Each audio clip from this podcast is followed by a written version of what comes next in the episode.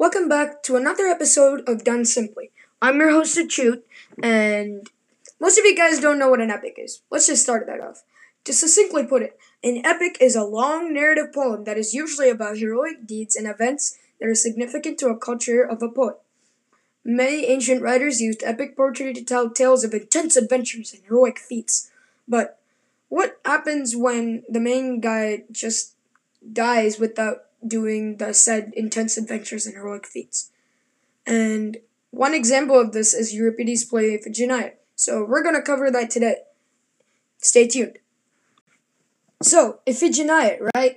Iphigenia serves as a background for the other epics depicted in the Trojan War and the people who were in it. These are the Iliad, Odyssey, Aeneid, and Oresteia, those. If you search up these plays, you realize these plays, or stories, were made by different poets with different beliefs, making these plays look like a fanfic to the last story. So, I'm really sorry for that.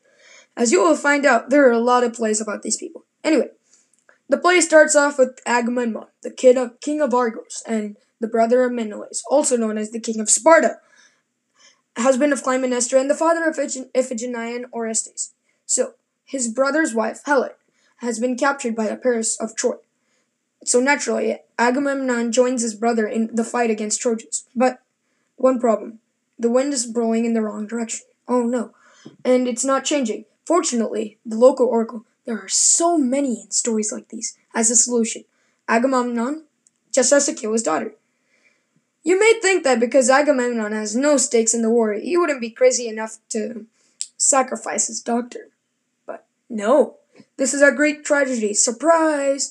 He sends a letter to Clytemnestra to bring his daughter because she's marrying Achilles? Agamemnon starts out to regret this and sends a messenger to undo the previous message. However, Menelaus intercepts the messenger and understandably chews out Agamemnon for not being willing to brutally murder his daughter like you do. Iphigenia shows up, and now Menelaus doesn't want Iphigenia to die. But Agamemnon's like, haha, no take back, please.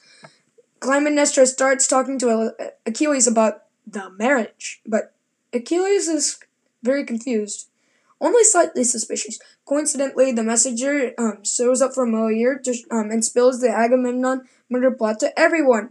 Once the army finds out what's going on, they start beating Achilles, so he'll give up Iphigenia. Suddenly, she gets this whole murder idea running through her head. Much to her mother's dismay, she gives herself up today, and this is where the depressing tragedy ends. So, that's it, right? The Greeks sail off to fight their said enemies, right? And come back home before the next high tide?